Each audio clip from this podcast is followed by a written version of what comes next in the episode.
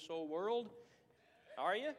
I am. I'm ready for the trumpet to sound. We're going to leave this old world, and uh, in the twinkling of an eye, we'll be caught up in the clouds. I believe that. I believe that. The Bible said Jesus will return. When he returns the next time, he will meet us in the air and he'll take us uh, to heaven and the trumpet will sound. And that's the next thing on God's agenda, on his uh, prophetic uh, timeline. Our text verse is verse number 31, where the Bible says, And the Lord said, Simon, Simon. Boy, he got his attention, didn't he? Called his name twice. That's like your mama calling your first name and your middle name. That means pay attention. Pay attention. Trouble's coming. Pay attention. Simon, Simon. And then he says this Satan hath desired to have you, that he may sift you as wheat. I want to preach tonight on this subject Satan's desire to have you. Heavenly Father, I pray that you'd bless the preaching of your word. As I looked in the faces of young people as they were singing, and Lord, thinking about the message tonight, as I watch folks that are enjoying singing and praising you and worshiping your name, and I thought about this, I thought how the devil seeks to devour us.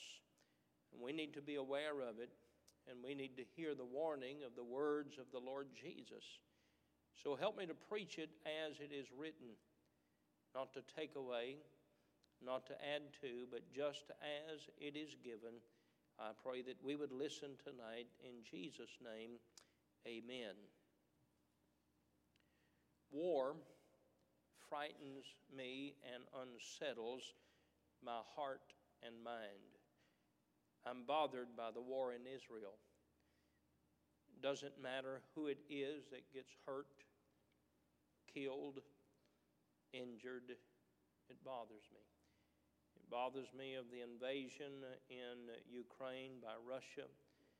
It bothers me to see the weapons firing, the missiles flying through the air, the warships that are gathering there in the Mediterranean, the ground troops, the explosions.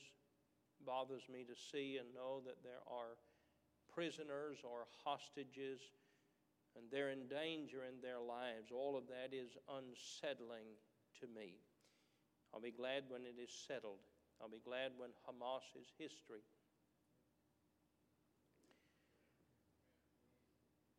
But the Lord Jesus warns us of one that is more dangerous than Hamas or Hezbollah or ISIS, and that is the devil. I think of the enemy that we have. I think of his intelligence and what he knows about us and how he knows what our weaknesses are and to know his desires. To know that he follows no war laws, that he is a war criminal. He follows no guidelines, none. He simply seeks to devour us. My wife and I have a dozen chickens at home. They're, they're just pullets, they're young chickens. And the raccoons are always trying, sometimes successfully, to get my chickens. That bothers me. When they, I, it does. It just bothers me when I find one that's been killed. It bothers me, and I watch out for those raccoons. I try to shoot toward the ground, but anyway. I'm going to preach for a few minutes on the subject of what Jesus said Satan desires to have you. I'm going to give you five simple statements quickly. First of all, the plea of the devil Satan hath desired to have you. When I read those words, I think of Job chapter 1 as God and Satan were having conversation. And he asked where the devil had been. He said, uh, walking up and down the earth. And God said to Satan, Have you considered my servant Job, that there is none like him? And Satan asked permission to get at Job. He said, Job serves you for naught. He said, The reason that he serves you is all of the blessings that you've given to him. If you took away all of those blessings, Job would not serve you, he'd curse you. God allowed Satan to sift Job. What an amazing testimony. It's almost beyond our imagination as Job has a funeral for 10 children. He loses his wealth, he loses his health. And Job declares, Though he slay me, yet will I trust in him. The Lord giveth and the Lord taketh away. Blessed be the name of the Lord. Jesus tells Peter, and it's almost as if he and Satan have met again, as they did recorded in Job chapter 1. And he said, Peter, Satan hath desired to have thee. We hear the word Satan or the name Satan. We talk about the devil, and sometimes we, we have reduced him to a caricature or we have reduced him to a cartoon figure and we just think uh, we don't have to worry about him. The devil will take care of him. Uh, but as I read the Word of God, uh, the devil is to be feared.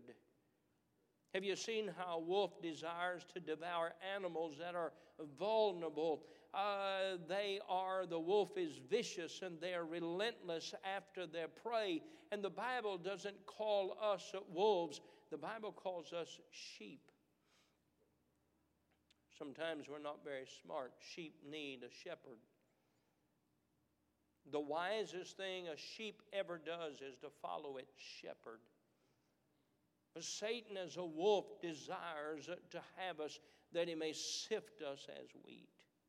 Peter refers to the devil as a roaring lion in 1 Peter, and he refers to him as a roaring lion seeking whom he may devour. That ought to concern us tonight to think that the devil is after us, he is trying to get us. John speaks of Satan as the accuser of the brethren. The Lord Jesus calls Satan the prince of this world. The Lord Jesus called the devil a murderer and a liar and the father of lies.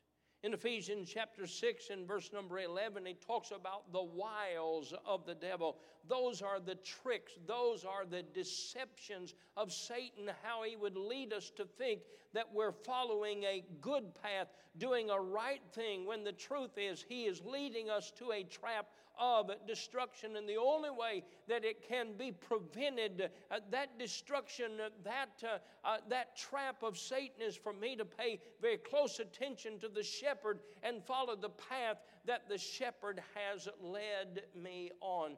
Get the warning, if you will. Satan hath desired to have you that he may sift you as wheat. Understand, it was Satan that defeated uh, King David, the man after God's own heart. It was Satan that caused Peter himself to fall, as recorded here in Luke chapter 22. It was, uh, it was Satan himself who attacked the very Christ, the very Son of God, in Matthew chapter 4, and almost identical words in Luke chapter 4. And if he would go against the very God of heaven, if he would go against the very Son of God, the Lord Jesus, don't you know the devil is out to devour us? Yes, he is. It's frightening to me to see how many thousands of people are protesting, and not just protesting the war, but supporting terrorism in our nation. It bothers me as I travel every week, and I'm glad I'll not be flying for the next week or so. But, uh, but then uh, in two weeks, I'll be flying to Michigan and then North Carolina, and to hear uh, those warnings, and they and they'll talk about orange alert or yellow alert or red alert, and the concern of terrorism in our nation. Uh, that concerns me, but more than terrorism, Jesus gives a red alert, and he says, "Please understand, Satan is out to, to devour you. He have desired to sift you as wheat." I want you to notice the process of, shift, of, of, of uh, sifting. First of all, we see the plea of Satan, and then we see the process of sifting. And I want you to think with me on this point. Jesus is telling Peter that Satan wants to sift him as wheat. That means to tear him apart into small pieces. When I was a boy, my grandmother, my dad's mom, made biscuits most every day. She never had artificial biscuits or biscuits in a can, but she would always make her own biscuits. And so uh, she would get the big flour pan out, and uh, the first thing she would do is reach in the flour sack with a sifter, a metal can with a screen in the bottom, little handle on the side. Wasn't electric, wasn't electronic, didn't have a screen on it. It did, but it wasn't an electronic screen, it was a metal screen. Am I over your head? You'd reach in that barrel of, or that uh, sack of flour, and, and, and, and, and she would sift it like that. And the reason being is there'd always be just little bitty small pieces, uh, uh, sometimes of a stone, or maybe clumps of flour and, and she would sift those out so that the flour was, was perfectly smooth and was in uh, very small pieces. And then uh, she would uh, take a place in the middle. Oh, I'm liking this story. And uh, she would pour butter, buttermilk in the middle, and then she would put some eggs in the middle, and then she would get in that copper can where she kept her lard. Now, now, she didn't know anything about cholesterol. Had she known what cholesterol was, she'd have fried it and eaten it, but she didn't know what cholesterol was. But then she'd put that lard in there, and then she wouldn't use a spoon, she'd use her hands. And then she would choke out those biscuits. I mean, I'll guarantee you she could choke out the same size biscuit every time that you could cut with a can. I mean, they were all, boy, I can smell them right now. She is in heaven making biscuits for the marriage supper of the Lamb, getting ready right now. But I remember that sifter, and when I read this, Satan hath desired to sift you, or he hath desired to tear you apart. Now I want you to hear what I'm about to say. God allows sifting for the good. Satan is desiring to sift you for destruction. There's a difference. I'll come to that in the next point. Satan wants the opposite of what God desires. Satan has nothing good in mind for you or for me. His desire is to destroy us, to, uh, to defeat us, to keep us from the joy and happiness of life. And, and that while we learn that God is love, Satan is filled with hate. It is Satan that's behind the acts of terrorism that would uh, behead children and that would uh, take the lives of innocent people. That, my friend, is the work of Satan. You see, God is truth and Satan is a liar. God is good and Satan is, an, is evil. God wants to get rid of the chaff, Satan wants to destroy the grain.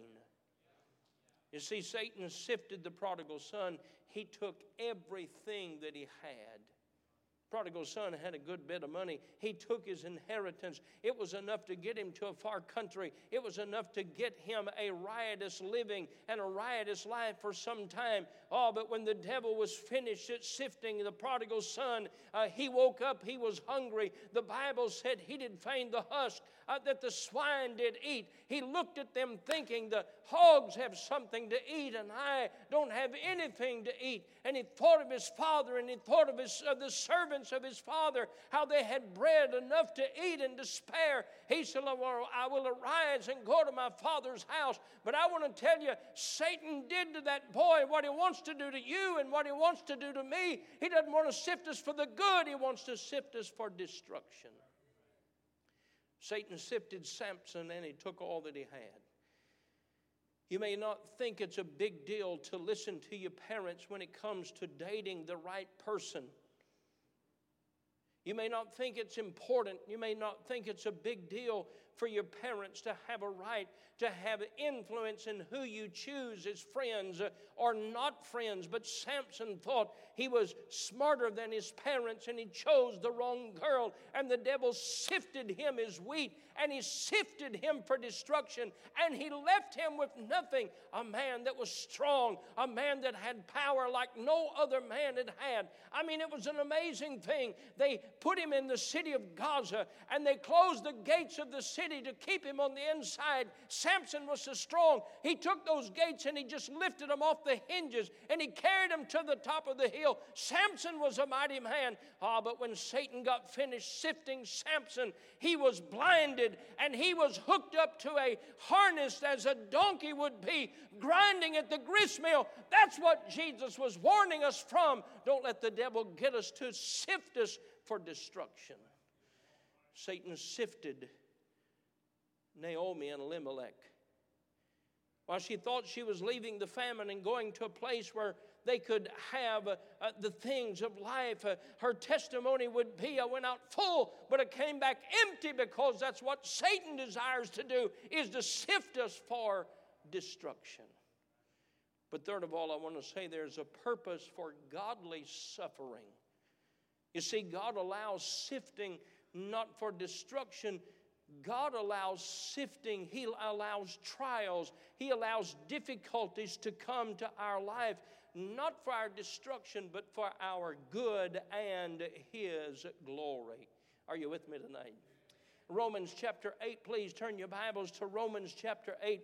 I want you to notice what the scripture says and mark this place. We're going to look at it again in just a few minutes. Uh, uh, Romans chapter 8, uh, verse number 28, the Bible says in Romans 8 28, as uh, Satan desires to sift us for destruction, God allows some sifting, but for our good. And he says, and we know that all things work together for good to them that love God, to them who are the called according to his purpose, for whom he did foreknow, he also did predestinate. Notice this this is the good to be conformed to the image of his son, that he might be the firstborn among many brethren.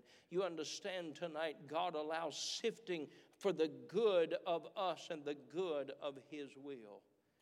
While Satan was permitted of the sifting process of Job, wasn't for his destruction, it was for his good and God's glory.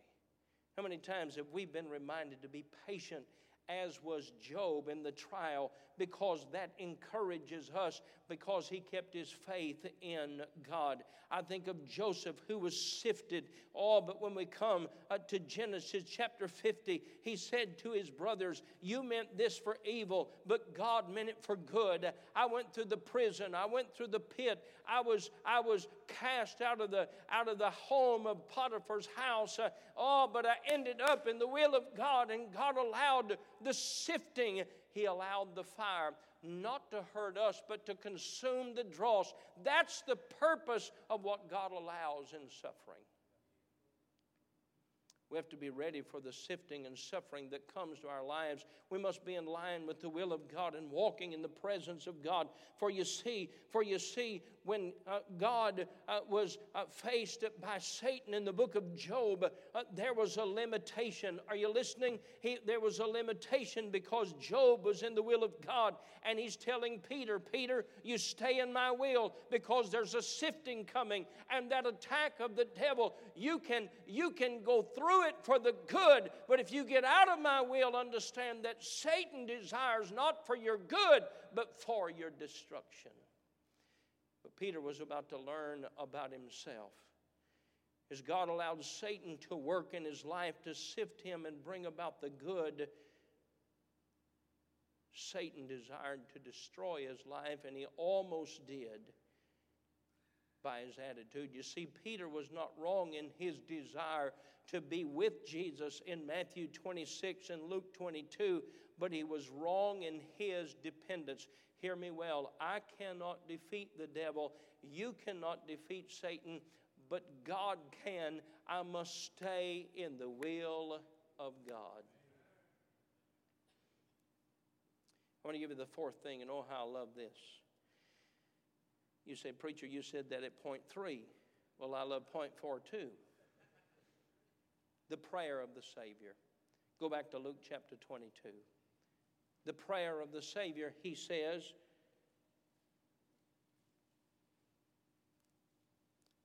But I have prayed for thee. Peter, I have prayed for thee. How precious that the Lord Jesus said, Peter, I prayed for thee. You see, while Satan is the accuser of the brethren, Jesus is the advocate of the child of God. Take your Bibles and go to 1 John chapter 2.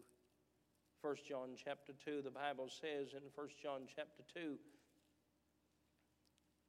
and verse number 1 My little children, these things write unto you that you sin not.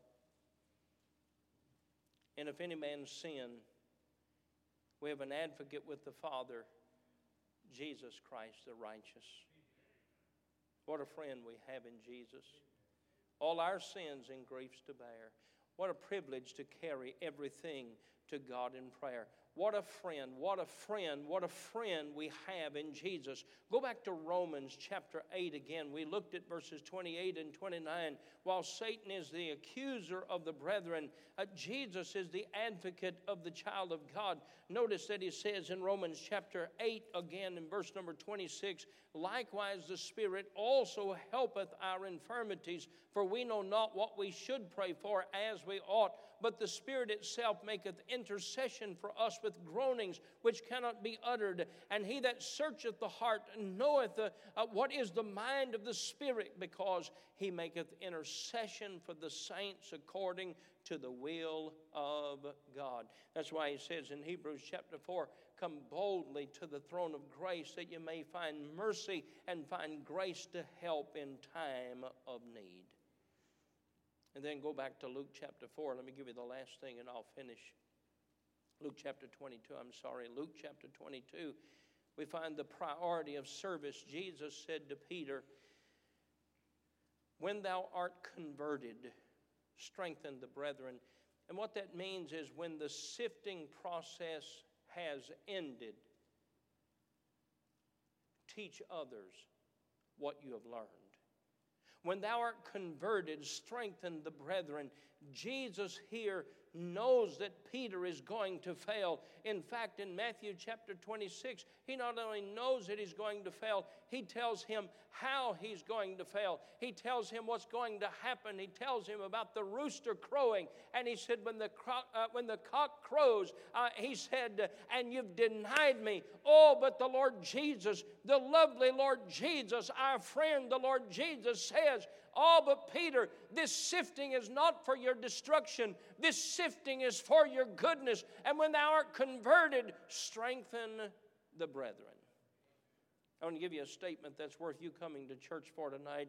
Jesus proves to us what a friend is. And I'm going to give you this statement. A friend does not judge our motive, but will correct us on wrong and bad behavior. A friend doesn't judge the motive. But a friend will correct you on wrong and bad behavior. You know what he was saying? Peter, I know you love me and I know you intend to do right, but you're doing it in the wrong way. He said, he said, Your motive is right, and when thou art converted, strengthen the brethren. God help us to be friends. Sometimes folks do stupid things with the right motive. Are you with me? Sometimes a child will do a dumb thing, but they intended to do with a they intended to do it for the right reason. They wanted to be a help and they broke something or they tore something up or they went to the wrong place or they did something dangerous. Jesus said, Peter, when thou art converted, I'm so thankful. I'm so encouraged that Jesus knew he would go through the sifting and there would be some failing in the life of Peter. But he said, when thou art converted, strengthen the brethren. And certainly Peter did do that. For it was the Lord Jesus that said in Mark chapter 16 and verse number 7 of the Bible says, uh, uh, when Jesus said, Go tell the disciples and Peter, he wanted Peter to know who backslid at this time and went away from God in that sifting time. He went away from God. He said, I'm leaving the will of God, I'm leaving the work of God, I'm going back to fishing. Jesus rose from the grave. He said, Tell the disciples and Peter. It was Peter that was called on to preach in that great national and world conference of Pentecost when 3,000 people were saved and baptized and added to the church. It's Peter that's called on to write two of the 66 books in the Bible. Thank God that God allows me to go through the sifting for the good. Ah, but be careful, the devil, he doesn't want to sip me for good. He wants to sip me for destruction. I'm saying tonight, all of us will go through the fire.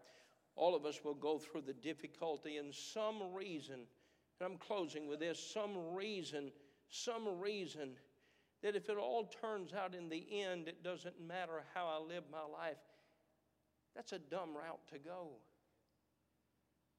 Some may say, well, it all ended up right with Jonah. It did, but who wants to live three days and three nights in the belly of the whale?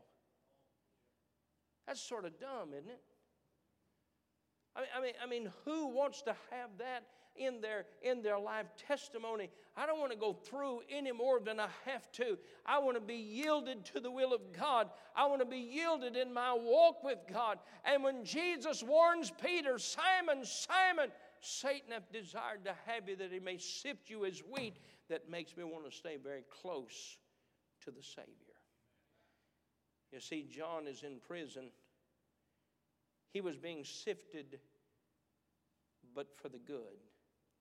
Stephen, the preaching deacon, the powerful preacher, he was sifted, for the good because he stayed in the will of God.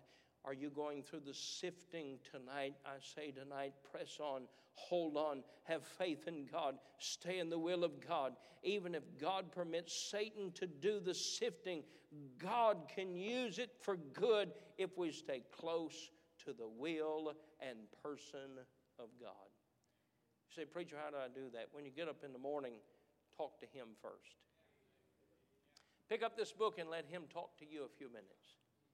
Yield your life to His will. Tomorrow may include some sifting, but I promise you it will be for the good, not for your destruction, if we're walking in His will. Stand with me, if you will, tonight.